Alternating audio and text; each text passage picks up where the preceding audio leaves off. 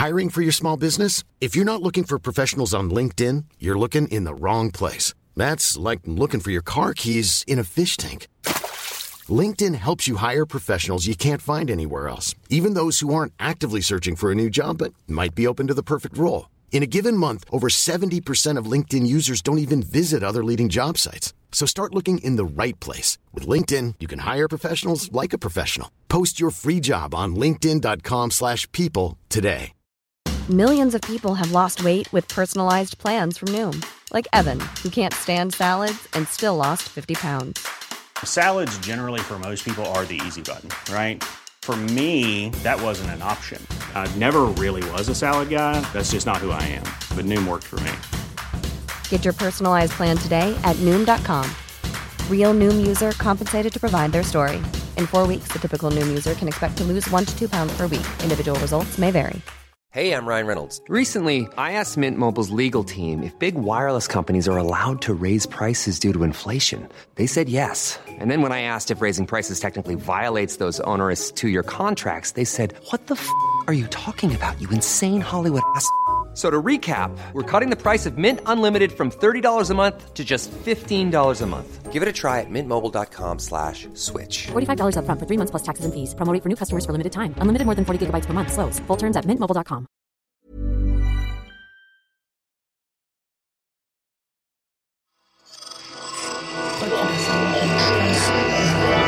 Esse podcast é, é apresentado por b9.com.br.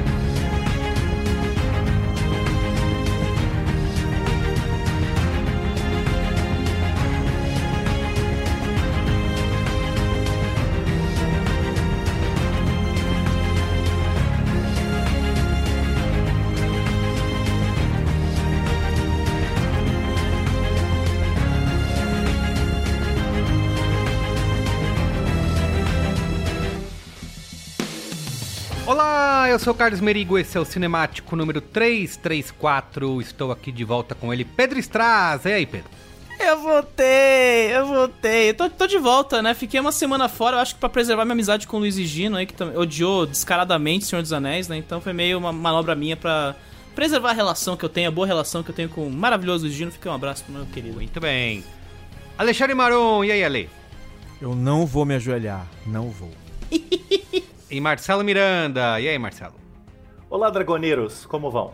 Muito bem, isso aí. Vamos falar de A Casa do Dragão, ah, o spin-off, o derivado né, de Game of Thrones que estreou na HBO no dia 21 de agosto. A prequela. Prequela, perfeito. A primeira da história da HBO, né? Tem isso também, né? Ah, é a primeira vez que tem uma prequela? Primeira vez que eles fazem um derivado de qualquer série Ah, deles, assim. aí. É tipo, é, um coisa sucesso, gigantesca né? pra É um HBO. sucesso. E o último episódio foi exibido agora, no dia 23 de outubro, né? 10 episódios no total. Vamos falar aqui da série sem e com spoilers. É, Só adiantando que eu não assisti, né? Mas vocês vão ter que confiar nas opiniões de Ale, Marcelo e Pedro. Não sei se vai ser o suficiente. Merigo você, está amigo amigo visivelmente, continua traumatizado, não só pela política brasileira, claro que está destruindo todas as nossas memórias agora nessa, nessa reta final, mas também pelo final de Game of Thrones aí de três anos atrás, ele simplesmente não supera e, e trancou Não, na eu nem memória assim, Game o of Thrones. final assim, não, como a maioria das pessoas. Achei. É, é por isso que eu nem vi Game of Thrones, pra não me decepcionar com o final. Já fui direto pra Casa do Dragão. Pode isso? Pô, a gente tem, ó, a gente tem Estou hoje perspectivas maneiras, assim. A gente tem, o, Tá tem a pessoa que viu as, as duas séries, que é o Maron, tem eu que li os livros e vi a série só do House of Dragon, e tem o Marcelo que viu, começou pelo Casa do Dragão, e assim, tem tá o vendo Merigo agora que não isso viu, quer dizer, tem de tudo hoje. Exato. Não, mas o Merigo verdade. viu, viu Game of Vi Game Thrones. of Thrones. Intensamente. Exatamente, intensamente. Veio aqui saber todos os spoilers, né? Como é Não, que acaba cara. a Casa Targaryen, né? Não, no cara, Casa Game do Dragão. of Thrones, a série, a série. Eu acabei, nessa brincadeira, eu vi a série inteira duas vezes e meia, tipo assim. Eu também. Porque eu vi quando, quando tava rolando. Aí quando foi chegando no final, teve um momento que eu assisti ela inteira de novo. Isso, fui Meu eu. Deus. Eu aí. Tô junto. E cara, foi sensacional. Eu amei assistir ela inteira de novo. Tipo assim, Eu também. foi o seguinte, foram sete, né? Foram sete ou oito temporadas agora. Eu lembro que assim, eu assisti a, a antepenu, até a antepenúltima eu vi tudo de novo. Aí teve aquelas duas temporadas finais que começaram a dar aquelas patinadas, assim. Mas é porque muda muito, né? Enfim, vamos, vamos fazer. Isso não é um programa sobre Game of Thrones. É, eu vou só solicitar aos presentes que não contem o final de Game of Thrones, em respeito a todo mundo que vai ver agora. É, não é só o final, né? Acho que Game of Thrones tem muita coisa no meio que não pode ser contada desde o primeiro episódio, né? Não, é cheio, Mas o que eu cheio. queria dizer é que quando eu fiz essa revisão pra, pra chegar na temporada final, é muito bom, assim, porque você Eu começa... gostei mais. É, exato, porque você começa a ver, caramba, isso já tava aqui. Ah, eles já tinham falado disso, já tinha não sei o quê. É muito legal você ir conectando coisas que pareciam meio aleatórias ali, porque você tá assistindo um episódio, né, uma temporada cada ano, você vai esquecendo. Quando você vai vendo na sequência, você vê a esperteza do roteiro, né? Não sei se eles mantêm isso até o final, tem polêmicas aí, enfim, muita gente odeia. Mas é É a prova do poder do George R. Martin, né? Isso, né, cara? Porque assim, tanto as, as duas séries, né? Essa foi criada pelo George R. Martin também, né? A gente já chega nisso, mas. É, é, esse cara, é, o, o autor, ele tem realmente esse controle total do- da obra que ele tá contando, assim, todas as tramóias políticas não estão lá à toa, né, parece realmente que tudo se conecta pra um bem maior, pelo menos os livros, na série ficou meio a desejar a reta final ali pela pressa. É. Mas é isso, assim, eu acho impressionante. Aí House of Dragon, pô, o sucesso de Casa do Dragão, eu acho que ela também testemunha do sucesso de George. R. Martin aí pra bolar essa, essa prequela de forma que mantenha o sucesso e resgate, né? Porque o final foi tão amargo pra muita gente que é impressionante. É, e, e- assim, é, é- é assim, a série original, ela, ela, ela, durante essas temporadas iniciais, vai, durante a maior parte da, da- da- enfim, da série, ela tinha um cuidado com a passagem do tempo, com, a- com contar as histórias, com a, constru, a construção dos personagens e, das- e dos relacionamentos entre eles, né? Quer dizer, toda viagem era uma oportunidade para você mostrar os personagens se relacionando e tal. E é muito louco, assim, tipo, uma coisa que, eh, eh, sinceramente, a coisa que mais me irritou foi essa coisa da pressa na reta final. Essa coisa de. de é, a, a série virou uma espécie de novela novela da Glória Pérez, sabe? Eu vou ali Salve na Jorge, Turquia né? Os caras já viajam volto. a cada 5 Vou segundos, na basicamente, né? Eu vou ali na Turquia e já volto. tipo, ah, fulano está do outro lado do continente. Ah, eu vou pegar meu dragão e vou lá rapidinho pra ver se tá tudo bem. Uns negócios Pegou o dragão assim, supersônico ali, voou rápido, uns né? negócios assim, tipo, isso, né? a- a- a- um, um descuido que eles não tinham tido antes com a passagem do tempo, com a sincronia e tal. E isso eu acho que foi a coisa que mais, enfim, é, porque outras, outras discussões sobre a evolução dos personagens, elas são mais são mais defensáveis, assim, eu acho que eu acho que a aceleração é o que destruiu muita coisa. Isso, a gente vai chegar no Casinha do Dragão hoje. Mas antes. Mas antes. Recadinhos super rápidos, tá? Siga arroba cinemáticopod no Twitter, no Instagram e no Letterboxd para você não perder as nossas novidades, para você comentar e participar com a gente. E claro, assine o Cinemático lá em catarse.me barra cinemático para você ajudar aqui a fazer o seu podcast preferido de filmes e séries, participar do nosso grupo fechado lá no Telegram e conversar com a gente. E claro, ter acesso antecipado aos episódios de quinta-feira que você ouve antes que todo mundo. E o episódio antecipado para os assinantes essa semana vai ser Adão Negro, tá? O filme da DC. O homem que é um boneco humano fazendo filme de boneco. Tudo é possível agora em Hollywood. Não, mas é, é engraçado, né? Porque agora a gente começa a ver as, as coisas en- enfileirando, encavalando, né? Porque, por exemplo, a galera que não tá assinando a gente essa semana vai ouvir o episódio de Mulher Hulk, né? Que chega essa semana aos agregadores. E aí só semana que vem Adão Negro, quando vai ter outra coisa meio grande acontecendo. Então, assim, Então, assinante. meus pesos, gente. Tem que assinar. O maior problema é que os fãs de Senhor dos Anéis ficaram verdes de raiva quando, quando souberam que a gente, o que a gente falou de Mulher Hulk e o que a gente falou de Não, não só os fãs, assim, é o Marcelo e eu no grupo do, do- do- da equipe revoltados, assim, ouvindo o programa, assim, revisando e tudo mais. Revoltante esse programa, cara, pelo amor de Deus. Eu tive que ouvir várias vezes as pessoas falando aquelas barbaridades, porque eu editei o áudio daquele negócio. Muito bem, sem censura aqui, hein? Mas se falar bobagem, tá fora. Muito bem, então é isso. Vamos lá pra pauta?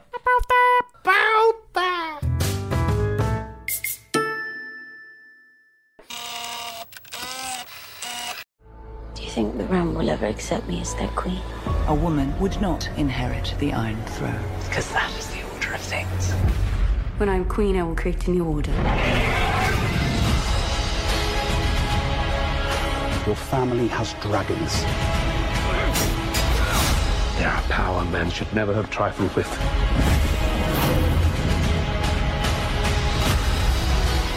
If Rhaenyra comes into power, she can cut off any challenge to her succession. I am to inherit the Iron Throne. She will block my way. Our hearts remain as one. Oh, our hearts were never one. Have you never imagined yourself Pedro Estraza, é, tem todo o embrólio aí pra falar sobre a série, mas eu também quero ouvir muito você contar sobre o criador e showrunner aí, o Ryan Condal, né? Porque nós tivemos na, em Game of Thrones o- os mano lá, os showrunners da série ficaram super insensados e tal, né? Se tornaram pessoas Estrelas do rock, né? estrelas, Foi tipo isso, exatamente. E eles não estão envolvidos que, aqui cara, em nada, né? Tanto que, né, o, o Benioff Wise, assim, depois que eles falaram não vamos voltar pra fazer mais continuações de Game of Thrones, outras séries, virou uma guerra no mercado, né, de streaming e TV. Tipo, pra onde vão esses caras que estão, tipo, fizeram a maior série da história da HBO, sabe? Mesmo com toda a polêmica em torno da série. Então, assim, é, foi interessante porque a gente viu, né? Eu acho que ficou muito notável na história de Game of Thrones que o Benioff e o Weiss chegaram bem esgotados na, fina- na reta final de Game of Thrones. Eles chegaram a falar que é, na- quando ia ao ar o final, eles iam estar em um lugar muito distante, bebendo todas e, tipo, cagando pro final, assim, porque eles não aguentavam mais, assim, né? Virou uma coisa. Cresceu muito mais que o esperado Game of Thrones pra eles, ali, claramente, né? Eles eram meio que os caras estavam adaptando o texto do George R. Martin, indo num ritmo esperando que o George R. Martin um dia fosse co- completar os livros antes da série. Não foi o caso, né? Eles ultrapassaram e tiveram que fazer várias escolhas aí, né? Até hoje, Exato. até hoje não saiu. Eu não sei, né? É que o George. Martin realmente ele falou, cara, a série existe, eu não preciso completar os livros, né? Eu acho que virou isso. Ele diz, diz ele que ele tá terminando, mas o livro deve ter o quê? 7 mil páginas nessa altura do campeonato, assim. Não Ele vai sair, realmente- gente. Vamos falar a verdade. Não vai sair. Não vai. Vai ser Assim, organizado pela família dele depois que ele morrer, tipo o Christopher Tolkien. Christopher Martin Ah, vai é. aparecer lá A e vai. Isso aí, a família vai ter que juntar os manuscritos dele e, e lançar, né? Aí a Amazon. galera vai faz. interpretar, e vai ter a polêmica. Ah, não, porque o final da série no fim não era, era diferente dos livros, ele que mudou a história, né? Vai virar uma coisa meio. Enfim, né? O, o fato é, é, Rolou toda essa treta em torno da, da série de Game of Thrones e. E assim, como, como eu disse no- no- na introdução, né? Essa é a primeira série derivada oficial da HBO, assim, né? Porque Game of Thrones é a maior série da história do canal, assim, é a maior audiência ever. Os números da última temporada são gigantescos, uma, uma emissora que é premium, né? Não é nem TV a cabo, é TV a cabo premium, é um valor a mais tem que pagar pra ter HBO, né? Então, é, o Ryan Condon é esse cara que ele já tinha uma amizade com, com o George R. Martin, né? Ele conheceu o George R. Martin em 2005 numa, numa convenção de quadrinhos, sabe? Foi uma- um rolê assim. É claro que ele foi meio chamado nessa vibe, assim. Ele já era muito próximo do George R. Martin e ele queria alguém pra estar lá próximo, né? É, essa série tem o... A primeira temporada, pelo menos, tem ele e o, e o Miguel Sapochnik, né? Que é o diretor do Batalha do Bastardos na série principal, né? Não, é Ah. diretor dos melhores episódios de batalha da série. Verdade, todos ele- são base- Exatamente. quase todos. Acho que 95% deles são do Sapotinho. Ele- eu vi ele no documentário falando lá da, da série. Ele dirigiu recentemente aquele filme, até tem episódio do cinemático aqui, o Finch, né? O Finch é dele. Da Apple TV Plus. Coitado, aquele filme que né, foi vendido pela DreamWorks pra, pra Apple, né? Ficou meio perdido. Mas é isso, ele é um cara que. Ele virou essa, essa mão fiel, assim, na, na produção de Game of Thrones. Eu acho que por isso que ele foi showrunner da primeira temporada. Mas ele já vai sair, né? Ele não volta pra segunda temporada como showrunner, ele como- continua como produtor executivo. Mas falando assim, cara, eu. Decisão pessoal e profissional era melhor pra mim. Eu tô. eu- talvez porque ele chegou nesse nível desopilado também, assim, tipo, não aguento mais, valeu, sabe? Vou pra, tipo, uma próxima. Mas, mas, mas é importante dizer uma coisa assim, é normal isso acontecer, né? Tipo, tem diretores no mercado de televisão que eles são diretores que você chama pra ajudar você a desenvolver a linguagem visual da série. Por quê? Porque a série depende muito disso, né? Você constrói né, todo o seu léxico visual. A série de, de das networks americanas, né, dos canais abertos, ela ainda tinha aquele ritmo alucinado dos 22 episódios. Ainda tinha, falando como se tivesse acabado, né? Mas ela tem o ritmo alucinado dos 22 episódios. Ainda tem, por exemplo, aquele problema de que eles compram 9, aí depois eles compram mais 13, entendeu? Eles vão fazendo aquelas compras. É um ritmo que torna necessário mais do que nunca, porque, porque assim, é possível para uma série desse tipo, que ela é toda filmada antes de ser exibida, que em alguns casos, inclusive, seja feita por um diretor só. Acontece, a HBO tem vários casos disso. Mas, em geral, você tem mais de um diretor, porque isso corta custo. O diretor começa a pré-produção e, e e começa a gravar e ele tá com o elenco durante, vai, 10 dias. Enquanto isso, o outro diretor tá na preparação do episódio seguinte e tá e aí tá tudo bonitinho. Quando esse outro diretor tá na preparação, já tá filmando com a equipe, o editor do episódio anterior tá fazendo todo o trabalho de pós-produção. Então eles vão formando uma linha de, de, produção, de produção né? e tal. Então, eu acho que é uma coisa interessante, porque aí, além dessa informação de que o Chapolin ele vai sair na segunda temporada, o Alan Taylor vira produtor executivo na segunda temporada agora também. Então, assim, eu acredito que eles estão mantendo, chamando esses caras que são veteranos de Game of Thrones, o Alan Taylor dirigiu também vários episódios, até tentou ter uma carreira de diretor no cinema, não deu muito certo, né? Exterminador do Futuro Gênesis, Thor, o Mundo Sombrio, essas botas são dele, né? Mas aí o cara volta para ser esse cara que vai supervisionar o, o, estilo geral da série, deixar a série no tom ali que, que o George Martin enviou visionou ali, aparentemente, né? Então, assim, o Ryan Condal, assim, a série é criada pelo, pelo Ryan Condal e o George R. Martin. O George R. Martin é o cara que fez o pitch da série, a gente já chega nisso, inclusive. O, o, o foi realmente o cara que fez a infraestrutura ali da série enquanto lado técnico, produção mesmo, né? Então o Ryan Condal é o showrunner de fato, é o cara que tá ali na criação, tá ali no na supervisão e tá ali como showrunner. Ele é o cara que deu as entrevistas agora no final da, da, da, primeira temporada, falando, ó, essa foi a decisão tal e tudo mais. Então ele é um nome que responde pela série. E é um cara interessante, né? Porque assim, a galera tava sabe, muito... Sabe por que, que se chama showrunner, né? Porque quando acaba a temporada, ele tá tão cansado que ele fala, ele fala, acabou, mas ele fala, esse é showrunner pra caramba, as lágrimas e tal. Caraca. o Merigo até franziu o seio aqui agora, tá olhando em 15 segundos em de desenvolvimento de piada.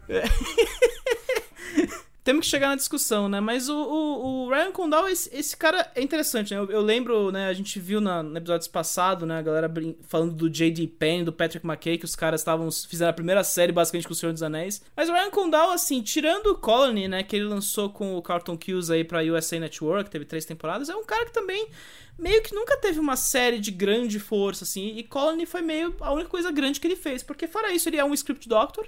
Ele ficou muito tempo aí como o cara que fazia primeiras versões de roteiro, vinha para constar roteiro.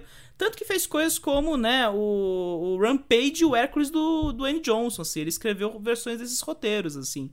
E ele chega agora meio que com a primeira grande série dele mesmo é essa, assim. O Colony é uma série que ele fez com o Carlton Kills lá atrás, que é um, que é um dos caras que criou Lost, né? Um desses caras importantes aí na, na história desse seriado que marcou a, a TV aberta americana. E aí o, ele virou esse, ele chega no Casa Dragão como amigo do George Martin, do que eu acho que tem que ser definido, né, no, no, no que precisa ser dito, pelo menos, que é a grande guerra dos cinco pitches, né, na HBO, para decidir o futuro de Game of Thrones após o final, né? Uma coisa que a HBO já está desenvolvendo desde 2015 quando tiveram as primeiras reuniões com o George R. Martin, né, falando assim, ó, o que a gente pode fazer para continuar Game of Thrones depois Game of Thrones terminar, né? Porque essa série é a nossa maior série hoje, assim, pode ser que é a maior série da história da televisão em termos de, cara, franquia, é uma coisa gigantesca, as pessoas têm um alcance absurdo nas redes sociais. E aí, assim, em 2016, né, logo depois que anuncia a última temporada de Game of Thrones, rola essa essas negociação, assim, né? Eles colocam em, desenvolvimento cinco projetos para ver qual deles vai ser o, a sucessora de Game of Thrones no universo de Game of Thrones. Ou né? seja, era tipo um Game of Thrones das séries para ver qual delas ia conseguir ter o trono de ser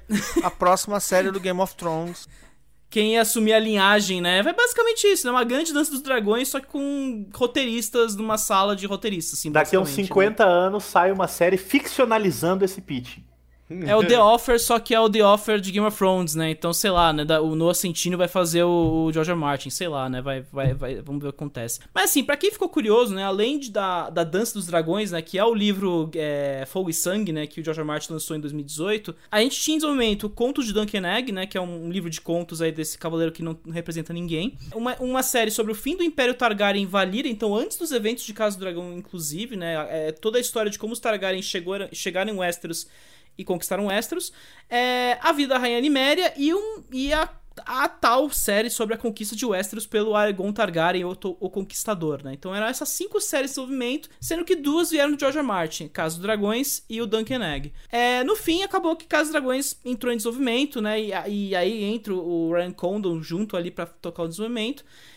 Coisa meio que foi a partir daí, sabe? A série basicamente se molda como a gente precisa contar uma história que seja imediatamente é, anterior a Game of Thrones, né? Porque a gente, a gente quer dar um tempo do final de Game of Thrones. Pô, tem que ser uma coisa que seja tão mais ou menos parecido com o que Game of Thrones tinha, né? Então, no caso do Dragão, eu acho que é o máximo que eles tiveram ali que eu falo assim, ó, isso aqui vai funcionar. Vale dizer, né, não é a única série de desenvolvimento agora, né? Eles, eles aprovaram recentemente o Joey de Game of Thrones, que é a série sobre o Jon Snow, né? Então, porque isso vai ter que rolar, aparentemente, uma continuação de Game of Thrones estrelada pelo Jon Snow. E é isso, assim, é realmente o projeto da HBO pros próximos anos é ter essa franquia aí na, na programação deles o tempo todo, né? A série prime time deles é Game of Thrones, assim, é a coisa que vai render, é o Star Trek deles, né, basicamente. Não, eu acho, eu acho que tem uma coisa curiosa, especialmente curiosa, é que eles usaram a mesma música tema. Eu acho especialmente bizarro. É um brand, né? Foi, foi meio assim, eles nem, nem deram espaço pros caras fazerem uma, uma coisa diferente. Tem que ser o brand do Game of Thrones, assim, é o Domingote, né, basicamente. É, é bom, é bom só pra, né, gente, só pra dar contexto, é bom lembrar que esse expediente de fazer franquias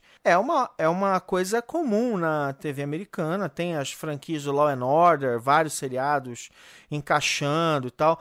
Tem, e tem assim, na última década, aí teve CSI, né, que teve vários CSI voltou de novo e tal. E na última década, uma, uma- a, a- tipo assim, a série é, muito bem sucedida nessa ideia foi o, o Walking Dead, que já gerou quatro séries já, né? Quer dizer, Ou o CW original- Verso, né? É. Então, assim, é uma coisa longa da TV, só que agora rola com a a- o canal que é o Prime Time, né? O Premium da TV americana. É, a- é o canal que tá sempre ganhando todos os Emmys, todos os anos na. Então, assim. E, cara, também, maior série da HBO por uma, por uma reguada, né? Foram 200 milhões de dólares gastos só pra fazer essa primeira temporada, é o que é o dobro do orçamento da primeira, da- das últimas temporadas mais ricaças de Game of Thrones, né? Ou seja, são 20 milhões de episódios gastos por episódio. Muito bem. Sinopse. Sinopse. Sinopse. O início do fim da dinastia Targaryen em Westeros, 200 anos antes dos eventos de Game of Thrones. Só isso? Só isso? É, é isso. A gente não pode dar spoiler, né? Repercussão de Casinha do Dragão. Rotten Tomatoes, 85% da crítica aprova, ou quase a mesma nota do público, 84%, tá dentro da margem de erro aí, né, para mais ou para menos. Metacritic, 69 de 100. Ô, Perstraza, dá pra dizer que essa primeira temporada foi um sucesso, que surfou aí no- nas ondas de Game of Thrones, ou se esperava É mais? tão sucesso que, assim, demorou o quê? 24 horas depois da Premiere pra HBO renovar pra segunda temporada? Foi tipo, Menos, sai o episódio, Foi renovado. menos, hein? É, foi menos. foi, meio esse, foi meio esse rolê, né? Então, assim, em números, né? O primeiro episódio foi a maior estreia de uma série da HBO aí na, na história, né? Foram 10 milhões de assinantes assi- assistindo na, no- na noite do domingo ali, seja na HBO Max ou no canal HBO lá nos Estados Unidos. E na- dobrou o número na semana seguinte, né? E aí hoje, né, no- na exibição do final, depois da exibição do finale, depois da exibição do finale, é, a HBO confirma que foram 9 milhões de espectadores só nos Estados Unidos que pararam pra assistir na noite do domingo. E esses números têm dobrado, né? Aparentemente tá chegando a 219 milhões de espectadores a série inteira na primeira temporada. Então, assim, é gente pra caralho assistindo a série. A gente vê as redes sociais tomadas aí de reações empolgadas. E assim, é impressionante o final ter chegado muito perto de, dos números da, da Premiere, porque o episódio vazou dois dias antes. É, e nos Estados Unidos enfrentou concorrência fodida, né? Pegou a NFL, né? O Sunday Night Football e a final da MLB, né? Que é a final do beisebol americano. Então, assim, pegou uma, um- eventos ali ao vivo, né? E ainda assim conseguiu ficar em 9 milhões, 3 ali. Foi meio realmente impressionante pra HBO, assim. Parabéns a quem investiu nessa ideia. Muito bem. Então vamos falar aqui rapidamente opiniões sem spoilers vocês gostaram ou não dessa primeira temporada. Depois a gente parte pros spoilers. Quem quer começar? Lemaron, que Começo, começo. consumiu tudo loucamente. Vamos lá, gente. Por exemplo, você, você tá aí, né, ouvindo esse programa e pensando assim, mas será que eu devia ver essa série? Será Tô que aqui, eu gosto me desse per- negócio aí de dragãozinho, Tô me perguntando. Game of Thrones, aquele monte de gente meio sugismunda ali o tempo todo, né? Aquelas maquiagens de pessoa suja e arrebentada. As piores vale perucas da TV americana, basicamente. piores Ficar vendo disputinha de gente rica pelo poder do reino.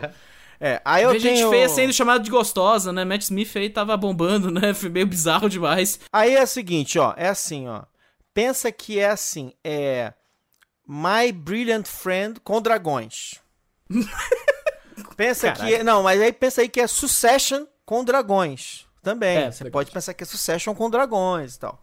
Mas a principal característica dessa série, sinceramente, agora sem brincadeira, é assim. Quando você olha para como essa série é estruturada e você olha para como era a, a, a série original Game of Thrones, tem uma, tem uma característica interessante. É como se Game of Thrones fosse cinco séries reeditadas para para se encaixarem. Porque aqui, na verdade, você vai acompanhar uma família. Tipo assim, é como assim, agora a gente, pô, as coisas aqui ficam em família, entendeu? Só que essa família não é muito unida e nem é muito oriçada. Bom, até é oriçada. E aí, eles, é, é, essencialmente, você vai seguir essa família. Então, a, a, a série, ela naturalmente ela fica mais compacta e você não fica com aquela, coisa de esperar um personagem aparecer, né? A gente ficava às vezes episódios sem ver os personagens que a gente curtia e falando, nossa, mas como é que putz, desapareceu todo mundo? Então a série é mais compacta, ela é mais direta e tal. E é uma série que realmente assim é, é tipo assim, tem nojo de Zé Povinho.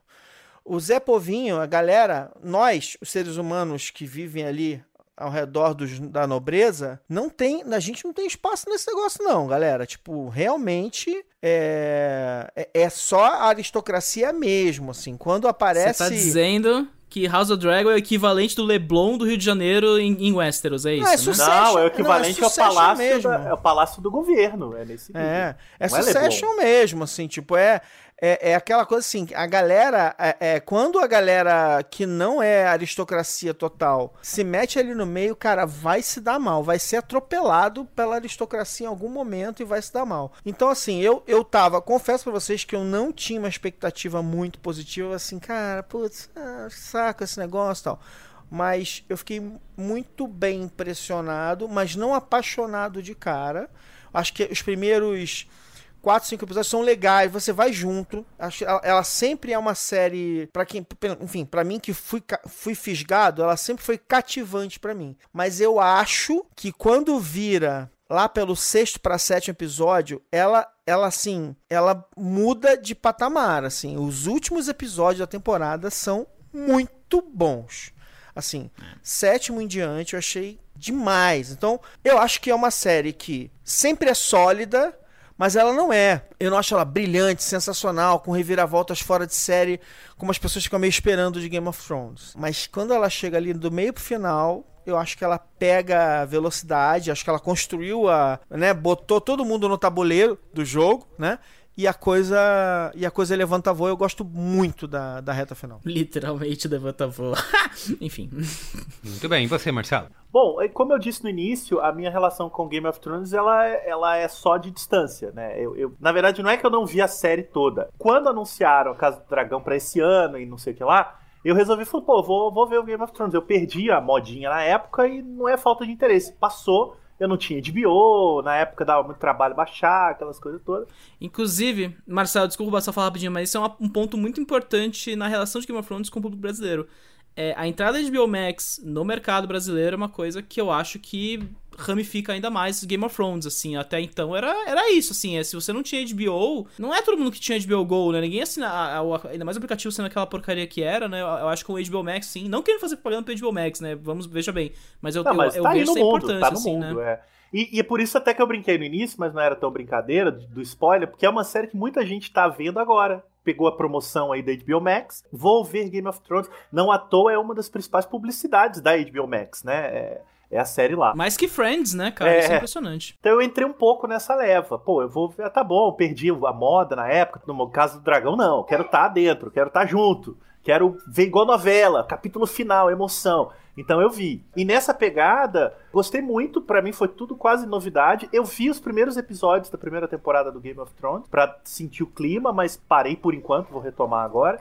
E aí, nesse, nesse, nesse ínterim, eu me envolvi muito com os personagens e com as tramas. Para mim era novidade, né? Quer dizer, eu não acho que Casa do Dragão seja novidade em termos narrativos. Nenhum. Mas ela é muito boa de acompanhar. Os personagens são muito fortes. É sólida, né? O elenco é bom. Isso, o elenco é incrível. A maquiagem Então é uma eu- merda, mas o elenco é bom.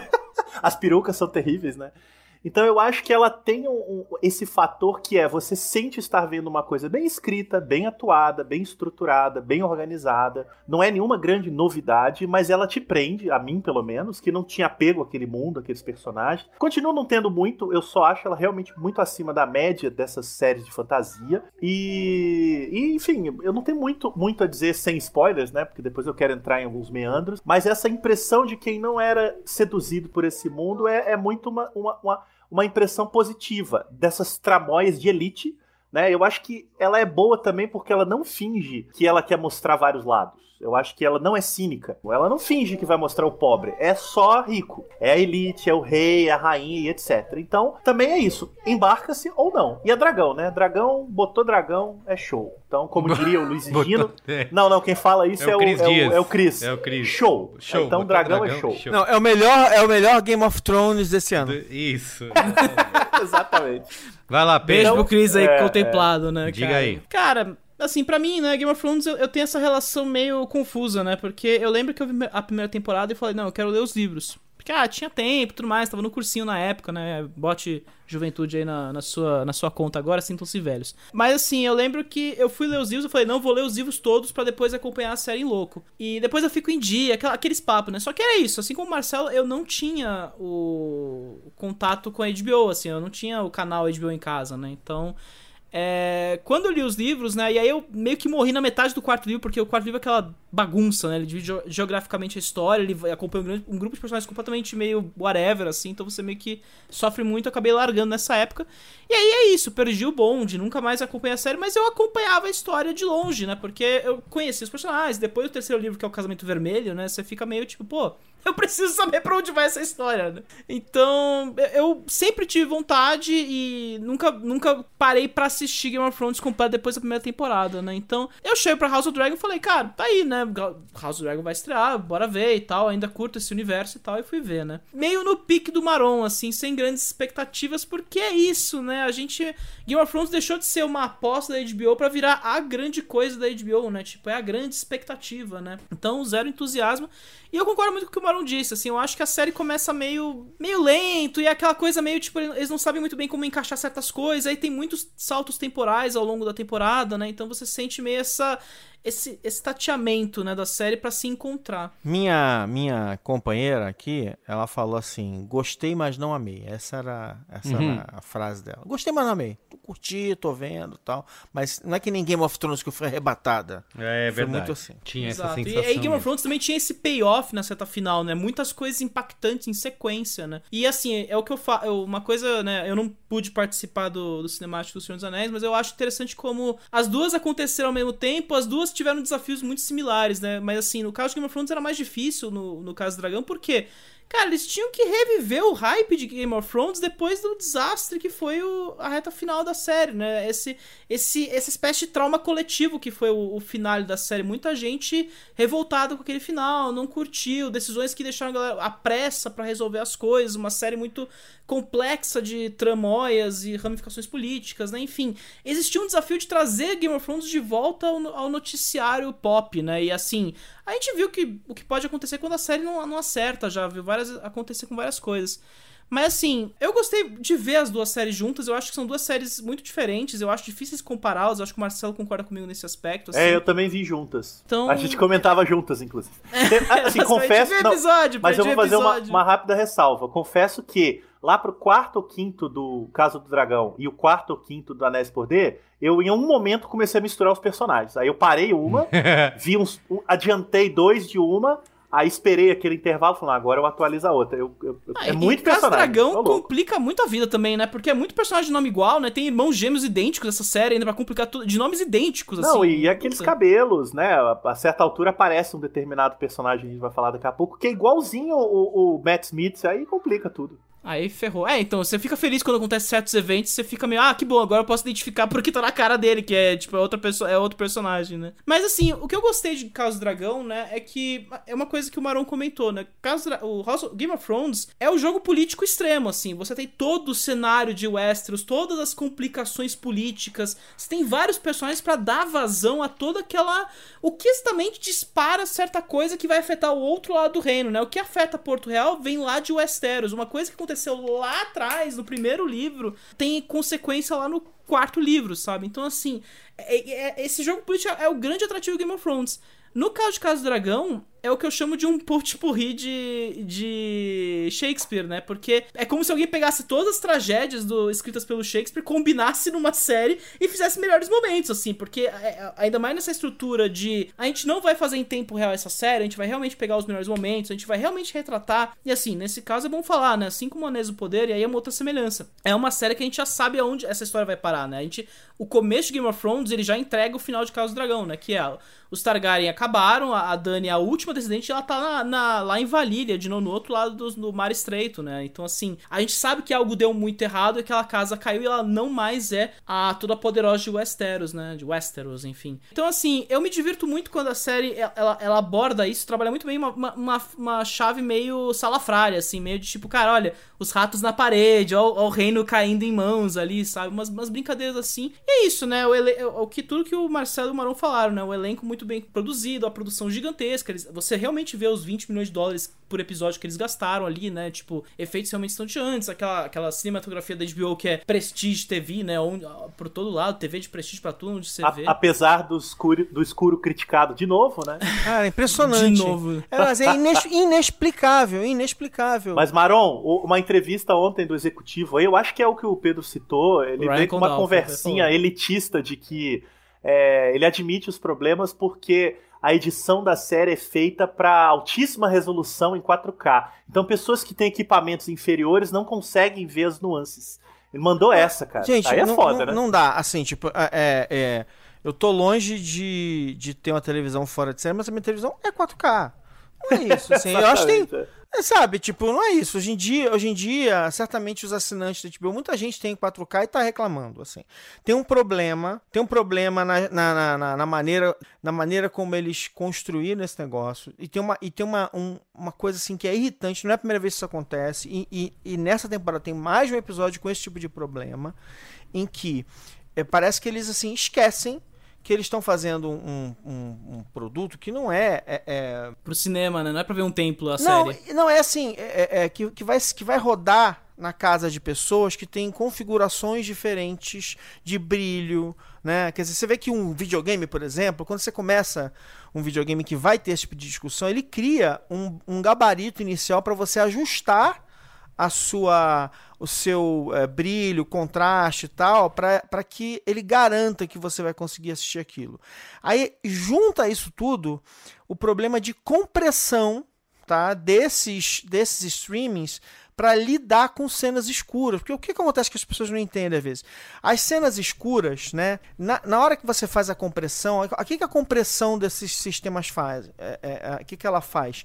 Ela pega os pixels todos e fala assim: quais são os pixels que estão visivelmente mudando? E aí ela faz o seguinte: pô, se esse pixel aqui está mudando muito pouco, eu faço uma conta aqui economizo. Eu mudo menos esse pixel e aí perde a qualidade. Então, assim, quando você está num lugar muito escuro e você tem menos visibilidade naturalmente, essa compressão começa a fazer um monte de bobagem. Então, cara, sem sacanagem, eu assistindo, aí, aí chega um momento que eu falei ah, que, que, que eu, eu, ia, eu ia falar assim, cara, o que foi que aconteceu ali agora? Ah, sei lá, vamos esperar. Daqui a pouco a gente entende. olha, olha esmiuçando, né? Tipo. E pra piorar um pouquinho, as cenas de noite americana, ou seja, eles filmaram de dia e, e colocaram na pós-produção à noite. Na compressão, que o Maru explicou muito bem, isso já era. É, A famosa cena que foi divulgada da, da Ranira com o Damon no deserto, a foto é clara de dia. E a cena é à noite, você não vê nada. E eu achava que eu tava com problema de vista. Falei, não, deve ser eu. Aí eu fui na internet e todo mundo reclamando, enfim. Não, e a HBO Max ainda tem uma compressão horrível, viu, gente? Desculpa Tem, falar assim. Eu, eu vejo no 4K e fica meio fraco. Não, a HBO Max melhorou muito em relação à HBO Go, mas ainda não Exato. é, não é. É, porque já devia Não é a Apple. era- A Apple tem uma compressão excelente. É, eu acho que o catálogo da HBO é realmente da HBO Max é muito bom, mas eu acho que o aplicativo não tá à altura ainda do que você espera do catálogo. Não é HBO, né? It's not TV, mas também não é HBO, não. Da HBO Max que eu tô falando. né? Bom, vamos pros Mas é isso, eu spoilers. acho que vale deixar pros spoilers. E antes da gente ir pros spoilers, só falar, né? A Negronis, Bagliato e Procheco, né, gente? Pelo amor de Deus. É isso. Que que é isso? É o, a fala da Emma Darcy, é o meme gigantesco aí que Ah, circulou. foi mal. Eu não sei falar em valeriano. É, verdade. Spoilers! Spoilers! Spoiler! Avada Kedavra. I am your father. A boy's best friend is his mother. What's in the fucking box? I see dead people. Damn you all to hell! Silent breed is people! Muito bem, vamos lá. Atirem à vontade Vamos aí. lá, eu vou Merigo, fazer tapa, um... tapa os ouvidos Isso, aí, porque fazer a gente um vai falar do lá, lá, lá, McDragon. lá, lá. Faz a, faz, a, faz a Dragou aí, ó. Não, tem uma coisa que eu acho que ajuda muito essa série, que é o seguinte. Você, ainda mais nessa temporada, você realmente, realmente não sabe quem vai escapar. É, Quando, quando- quando algum é, assim, quando algum personagem tá sob algum tipo de ameaça, você fala assim, não sei o que vai acontecer agora, eu Não, não, realmente não, não, não. sei. Todo mundo ali vai morrer. Porque, né? Elas passam 200 anos antes da, da original. Ah, e a história não deu muito certo, né? A Não, gente é isso, sabe, não. né? Mas é, não, mas assim, é que assim, concordo ao mesmo tempo, assim, é- é- e, e isso me não incomoda. são elfos. Eles não são elfos. Isso, isso me incomoda nas prequelas. Porque assim, é, mas vai dar, vai dar merda. Mas eu, mas eu acho assim, cara, neste episódio, eu olho e falo assim, cara, eu não sei o que vai acontecer direito com, com alguns dos personagens. Alguns personagens falam assim, tem mais ainda, mas outros falam assim, Trabalha bem isso, porque ela tem muitas mortes repentinas, né? Muitas mortes que você piscou e falei, peraí, peraí, cortou a cabeça do cara? É muito não, rápido. gente, o Viserys, poxa, eu não imagino. Sacanagem, viu, cara?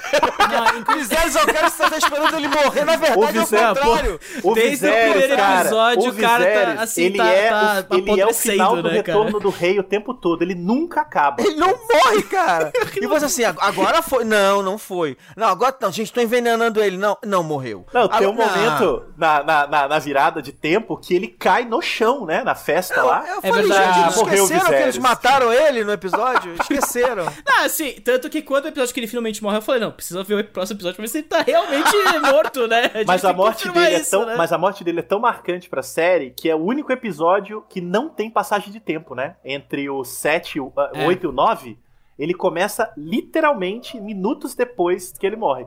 Falei, pô, agora, agora é Não, sério, e hein? parabéns ao Pad Conzindin, né, cara? Porque realmente, assim, o George. Martin curtiu muito, falou, olha, é, é melhor que o personagem que eu construí no livro e tal, mas assim, ele realmente é a grande âncora dessa primeira temporada, né? Porque assim, os personagens vão mudando, e assim, a atriz que faz a Rainira jovem e a Emma Darcy na, depois, né? A Olivia Cook também é ótima também, mas assim, eles, eles, eles têm essa modulação, e a gente sabe que a série, no momento, vai começar a tratar dos filhos, né? Tem, é o mesmo problema do For All Mankind, eles vão ter que passar o bastão pros filhos, e aí tem esse problema que a gente não sabe filho de quem é nessa altura do campeonato. Você só olha, aí, inclusive quando o Aemond perdeu o olho, eu falei, graças a Deus esse, filho, esse maluco perdeu o olho, porque agora eu sei que é o cara, né? Não tem como, né? Ó, e só pra fazer uma justiça aí, a Millie Alcock, que é o nome da Ranira da primeira fase, viu? Grande atriz, Nossa, revelação, muito. hein? Ótima.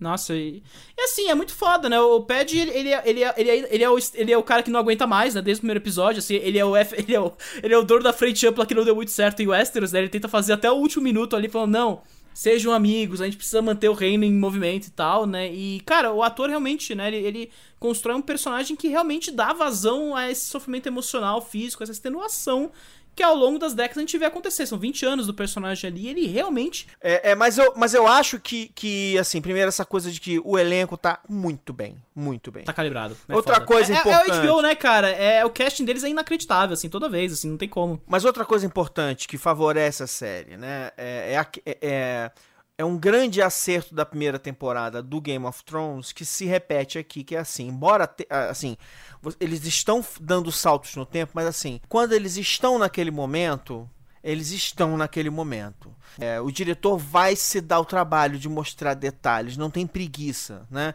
Então, assim, eu vou mostrar a, a Alison é, roendo unha e se machucando e se punindo. Eu vou mostrar o, o, o fazendo é, o pack do pezinho a pro maluco lá também. dos personagens. Eu vou mostrar tudo isso é muito, muito, assim, é mostrado com muita calma, com parcimônia, construído.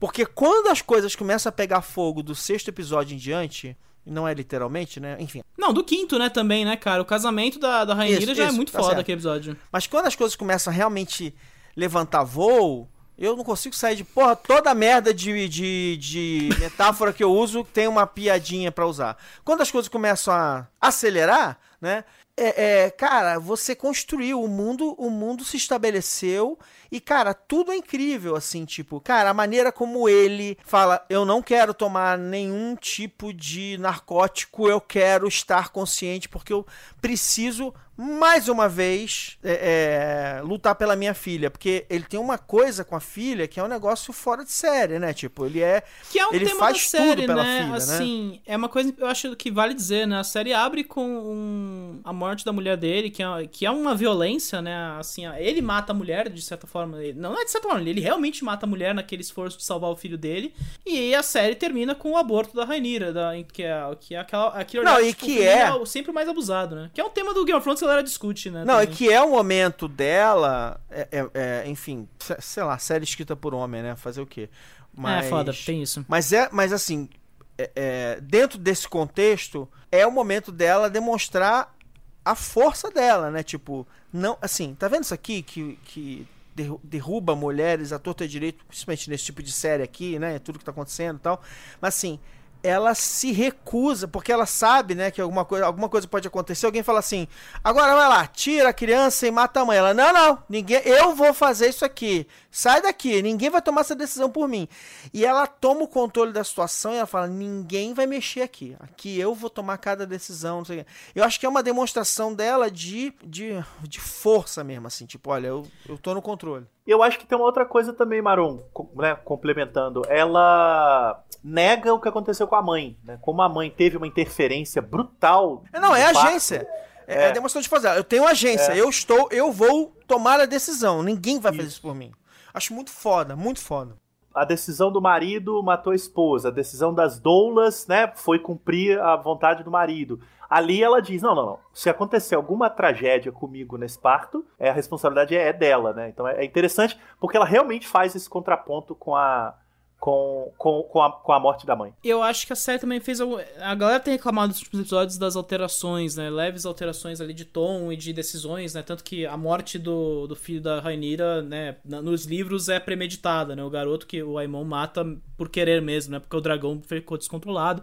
Mas assim, eu acho que eles. E- Eles, sabe, Game of Thrones tem esse histórico, House of Dragon também tem esse histórico de cenas que pesam muito a mão na, na violência mulher ali, pra deixar clara a violência, uma coisa que a HBO tem historicamente também, né? Deadwood, Sopranos, um monte de série aí que adora o, uso do, né, o uso do estupro como metáfora, toda aquela, toda aquela merda de sempre. Mas eu acho que nessa série, né, eles, eles realmente perceberam, e tanto que a Sarah Reis, né, uma- é, ela, o Ryan Condal fala em entrevista agora nesse final, ele falou assim, olha, 85% da série foi escrito junto com ela, assim, a gente escreveu junto essa série porque não tem como, né? São duas mulheres protagonistas, né? Não tem muito o que ser feito ali nesse caso. Um homem escrever as duas ficaria muito tosco. Mas a, a forma também como eles trabalham a Alicent na série, né? Tipo, ela não é, é. Tanto que toda essa virada de colocar o Aegon no trono, né? É, parece que nos livros é feito porque é realmente premeditado, ela forçou mesmo o Aegon, e aqui é meio. Fica essa, essa dúvida, né? Porque ela interpreta errado a fala do. do Não, ela né? ouve, ela ouve ele dizer o que ela queria que, que ele dissesse, né? Ela Exatamente, basicamente, ela, ela, ele, ele, ele, tá, ele, ele tá delirando e falando com a filha sem entender que ele tá falando pra Alison e ela, ela entende o que ela quer. Ela... Como pode, né? O Westeros é um grande problema de interpretação de texto, né? A galera, a galera não sabe brincar nesse E a momento. cena né? me Foda. parece muito clara de que é isso que o Mauro falou. Ela, em certa medida, ela se convence de que ele está dizendo o que ela acha que ele está dizendo. Mesmo que ela possa duvidar. Porque a impressão, a cena ela é muito boa e a Liva Cook arrebenta ali, né? Porque ela faz a cara de. Ele tá falando isso mesmo? Não, peraí, peraí. Será? Aí ela, é, tá bom, acho que é. E ela meio que não pergunta de novo também, né? Ela sai da sala e se manda. E eu Só acho que ali... colocar o travesseiro por cima, assim, né? Tipo, é, É, já ouvi, já ouvi, já ouvi. E aí tem a grande cena da morte dele, brilhante também. Então, assim, a guerra é desencadeada por um entendimento oportuno. Se é maldade ou não, eu acho que é legal da série deixar isso um pouco de lado. Mas é oportuno. Tanto que isso vai gerar os problemas depois que quem questiona vai dizer, ué, mas só ela ouviu? Então não acredito. E aí vai morrer, Não, vai e, dar... e é, e é muito engraçado, porque quando ele começa a falar, na verdade, assim, tava muito bem colocada a, a pista de que aquilo ia acontecer, porque a, a, a filha faz a pergunta, ele não responde e aquela, e aquela coisa se repete, vai voltar depois. Mas quando ele começa a falar a frase, eu juro pra você, eu achei que ele fosse falar pra ela que ele achava que, os, que as crianças eram bastardas. Tipo assim, ele, ele fosse admitir, porque ele nunca admite. Ele É, nunca não, admite não, pra não. ela. Mas ela tá- pergunta pra quando tá ele. no, no é. trono, no leito de morte, né? É, mas é que ela pergunta pra ele anos antes, ela perguntou o que, que ele achava, e ele fala, não, mas a natureza, não sei o quê. E ele desconversava. Então, assim, eu achei que naquele momento. Porque, assim, na verdade, você tá esperando que, assim, vai acontecer alguma coisa que vai jogar uma contra a outra de vez, né? É óbvio que é isso que a gente tava esperando. O que aconteceu, eu não sabia exatamente. E ele dá os componentes pra para a esposa entender o que ela quiser. E eu gostei pra caramba. E é, e é legal que não tenha sido isso também, né, Marol? Porque enfraqueceria um pouquinho o personagem. Isso, Passou a isso, vida super. toda inteira defendendo a filha, fazendo vista grossa ali pra, pra, pra questão. Assim como eu acho muito bem construído, e aí falando agora do Dragão da Maldade contra o Santo Guerreiro aí, que é o, o grande evento final dessa primeira temporada, né, que é o dragão co- fazendo o McDragon aí com o filho da, da Rainira, que seja um evento não causado por premeditado, né, tipo, é uma brincadeira de criança que desencadeia a guerra, sabe? Um Brincadeira também não, né? É um bullying. É um bullying. É, não, é o bullying mal de criança. É um bullying, é um bullying. Mas assim, eu acho que tem uma. É, É que eles não estavam novo- brincando. Ah, que legal. Não, o cara tá aterrorizando o moleque e a coisa perde o controle. Crianças no con- controle de coisas maiores do que elas, É, né? exato, o fato que o Aemond tem o controle do maior dragão de Westeros naquela época, né? Pô, Mas, aí gente, é, foda. pior, né? Se vocês pensarem bem. Porque, assim, na verdade, é, é realmente é muito louco, porque não tem desculpa o que ele faz, né? Não é só porque não é só porque é bullying. É porque, assim, ele fez isso. Ele perde o olho da primeira vez porque ele fez isso quando ele era moleque. Ele vai, rouba o dragão de outra pessoa, chega e ele é um escroto de primeira linha porque ele, ele sai estapeando as meninas que vem reclamar com ele. Os garotos vão em defesa das meninas ali, se juntam e tal. E aí ele é. E ele se machuca. Porque ele, é- ele luta muito melhor do que todos eles. Ele é um lutador superior a todos eles ali. Se realmente a luta fosse de igual para igual, ele ia trucidar qualquer um deles ali. Ele é muito mais parecido com o Damon. de É, Nashville. literalmente, né? Fisicamente é o mesmo garoto. Graças a Deus perdeu o olho, né? Senão fudeu. E Nunca aí, e aí é, é muito louco, porque assim, aí, anos depois, quando aquela situação começa, é engraçado. Olha, de novo, como é que esse negócio funciona. Você entra naquela situação, fala, tá, tá acabando, tá acabando o episódio e a temporada. Você fala, eu, eu, eu fiquei assim, porra. O que, que vai acontecer agora, né? Tem que Não, dar eu, muita eu, acho merda, isso, né? eu acho isso muito maneiro. Eu acho isso assim, é é algo que eu adoro nessa série, nessas séries, mas nessa linha de séries. É, é, eu entrei naquela cena assim: qualquer um que mate o outro vai causar, assim, vai ajudar a causar a guerra final, assim, né? Vai disparar a então, guerra, assim, não tem qualquer jeito. um dos dois que morrer ali. Fudeu, não, não tem saída. Se o Lourinho do Mal, se o Pseudo Daemon morre depois de ter perdido o olho, ah, enfim, já era o suficiente pra aquilo ali virar uma, uma merda gigantesca. E eu, durante algum tempo, falei assim, cara, o garoto. Porque o garoto foi esperto, ele se enfiou na, no penhasco, onde o dragão não conseguia entrar. Eu falei, pô, que maneiro, o garoto foi esperto. Ele vai fazer alguma coisa, vai matar esse cara e vai dar merda. Aí, quando ele sai, eu falei, não, eu contra! acabou! Eu não acreditei que acabou o episódio. E, E assim, e eu, né, e sabe qual é o pior de tudo? Meu filho estava do meu lado vendo nessa hora, ele parou do meu lado, ele não estava vendo comigo, mas ele para do meu lado, para. E assim, eu fiquei com cara de idiota, não sabia o que dizer. Eu falei assim, ué, ele comeu o outro. Eu falei, É computador, mentiria, relaxa, não é pra TV, é, assim. efeito especial, tá? E eu falei, Depois de Barô expondo seu filho ao, ao filho do Predador, agora Barô expõe a Casa do porque- Dragão, né? Porque é engraçado, ele tá fazendo outra coisa, de repente ele vem, acho que ele viu que tinha dragão, ele achou legal.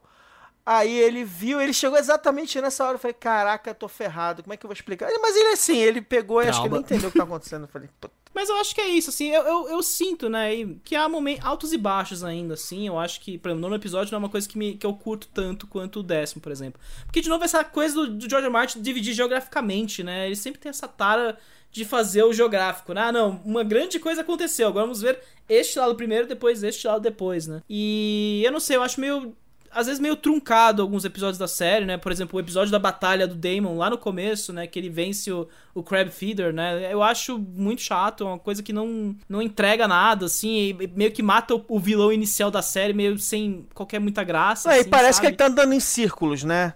Ele tá É. construindo a, a personalidade do Damon pra gente. E eu acho também uma coisa legal de ser uma. Só juntando isso, porque você vendo que o Damon é mais complexo do que parece, né? Quer dizer, eu achava que o Damon É ia matar o complexo, irmão. a galera, a galera se apaixonou pelo Matt Smith, né, Maron? Acho que tá tendo esse problema, né? É, nossa, mas eu achei que o Damon ia, por exemplo, matar o irmão, fazer a merda, não. Ele, ele vai, ele, ele, ele rosna, mas ele, na hora de morder a família dele, pelo menos diretamente, ele, ele pensa duas vezes e não faz. A cena, a cena dela indo buscar o ovo da mão dele é muito legal por causa disso. Tipo assim, na hora que, que ele podia matar ela e resolver todos os problemas dele, né? Ele não faz isso. Isso ele não. Esse, essa, esse limite ele não consegue passar. E quando. Assim como a, a, a irmã, a prima do, do Viserys, né? Que ela pode, podia ter matado a dança dos dragões inteiros na, no, no episódio, ela não faz, Exata- né? Não, aí tá. E aí eu acho a mesma coisa. Mas ao mesmo tempo, essa cena ela é anticlimática, né? Porque eu. eu é muito eu, anticlímax. eu, eu assim. Porra, e agora? Né? Mas ao mesmo tempo ela fez o que ela fez a vida inteira. Ela é a pessoa da- do autocontrole. Ela. Eu acho até que eu entenderia se ela naquele momento. Ela não quer ser o, ela não quer ser o scapegoat, ela não quer ser o bode expiatório do rolê, né? Isso que eu acho interessante. eu achei que ela fosse, naquele momento, fazer, fazer é, é, tomar uma. Assim, eu não achei que ela fosse matar todos eles, que ainda tinha história pra rolar, e assim, tem que ter um conflito.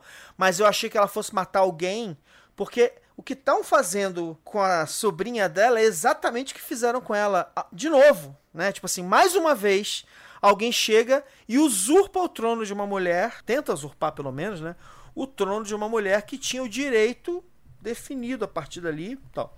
Tudo bem, né? Que o- a pessoa que definiu aquele direito foi a pessoa que usurpou o trono dela. Então, assim, eu achei que naquele momento fosse a hora que ela fosse tipo, cara, agora eu não vou deixar isso acontecer de novo, agora eu vou chutar o balde. Mas ao mesmo tempo, cara, ela era a pessoa. Da, ela é a pessoa ponderada, ela é a pessoa calculista. E ela fala assim: essa, essa guerra não é minha, não é meu trono que estão roubando, eu vou Ah, voltar e, para e isso vale pra Rainira também, pra própria Alicent, né? E eu acho legal que o final seja justamente os filhos que disparam isso. Ainda mais porque a gente sabe, a gente, né, pelo que a gente entende, né, vão ser- os filhos vão ter uma posição fundamental nessa série mais pra frente, né? Não é, não vai dar pra seguir a, a Rainira e a Alicent até certo ponto, e aí os filhos é que vão acabar com tudo, né? A série, eu acho que o final é realmente essa queda final da Casa Targaryen e talvez o Robert Baratheon, né, assumindo o trono, etc. Mas, enfim, eu acho que é- é- existe essa força, né? Esse controle da série, eu acho muito interessante que eles realmente desenvolveram a série já pensando, não, a gente vai ter uma segunda temporada, calma, a gente pode fazer isso com calma. E não era aquele pico Westworld que é tipo, puta, vou fazer um teaser do teaser do teaser do teaser, assim. É realmente preparou todo o tabuleiro como Game of Thrones fez lá na primeira temporada. Fez todo o tabuleiro na primeira temporada pra desenvolver e chegar nesses clímax que a galera quer muito, né? Enfim. No mais, eu acho que antes da gente ir pras notinhas e o, e o, e o Merigo puxar aqui, só dizer, Rhys Ifans, né, cara, tá outro, outro jogador valioso aí que a gente meio que deixa esquecido, né? Porque ele é, ele é tão na brincadeira ali, ele fica meio esquecido, mas ele é um personagem muito bom e que não é Targaryen, né? Eu acho que é um puta Safado! série. Desculpa. Safadíssimo, né?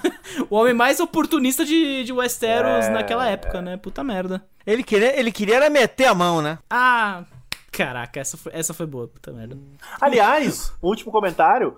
Ter visto os primeiros episódios do Game of Thrones, antes de começar a Casa do Dragão, me ajudou a entender o tal do The Hand. Porque eu ia dar uma boiada, assim, eu demorei um pouquinho. Aí no Game of Thrones, como isso é logo no início, né?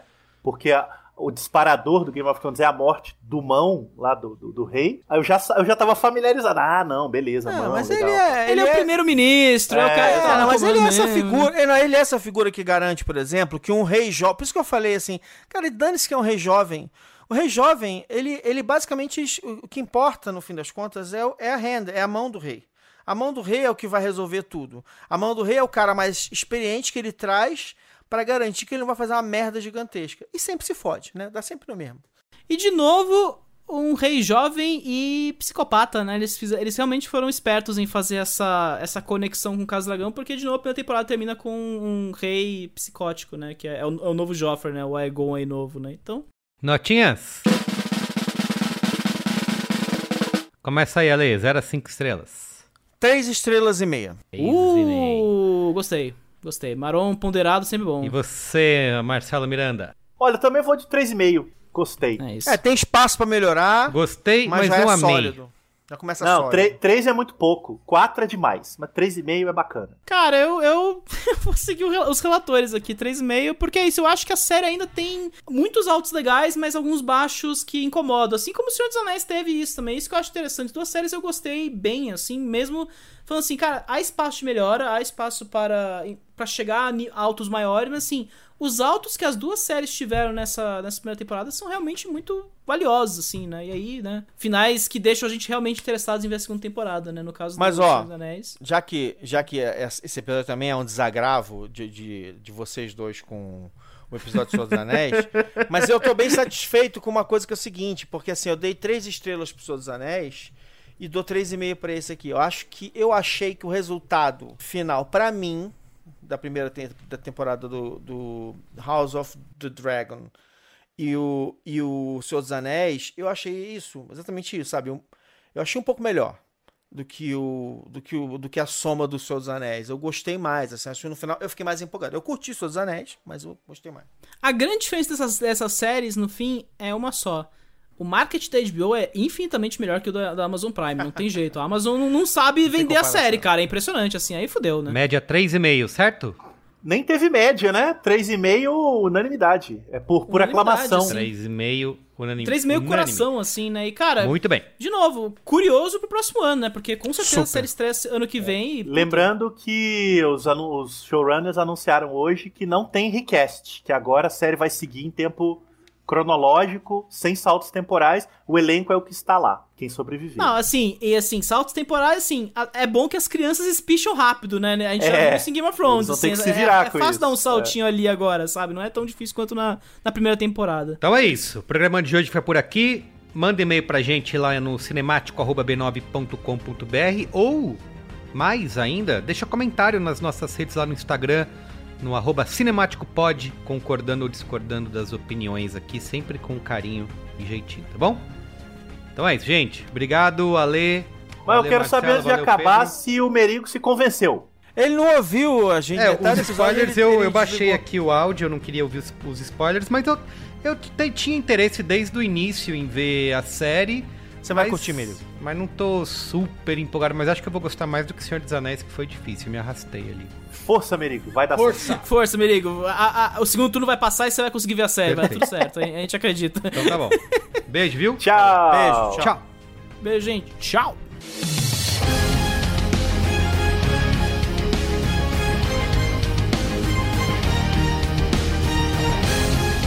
Programa que é apresentado por mim, Carlos Merigo, produção e pesquisa Pedro Estraza, edição de Marcelo Miranda e comercialização da Bubox.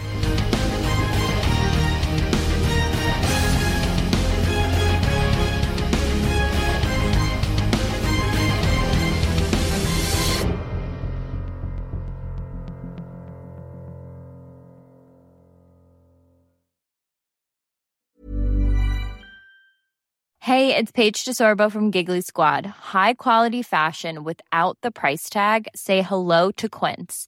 I'm snagging high-end essentials like cozy cashmere sweaters, sleek leather jackets, fine jewelry, and so much more. With Quince being 50 to 80% less than similar brands.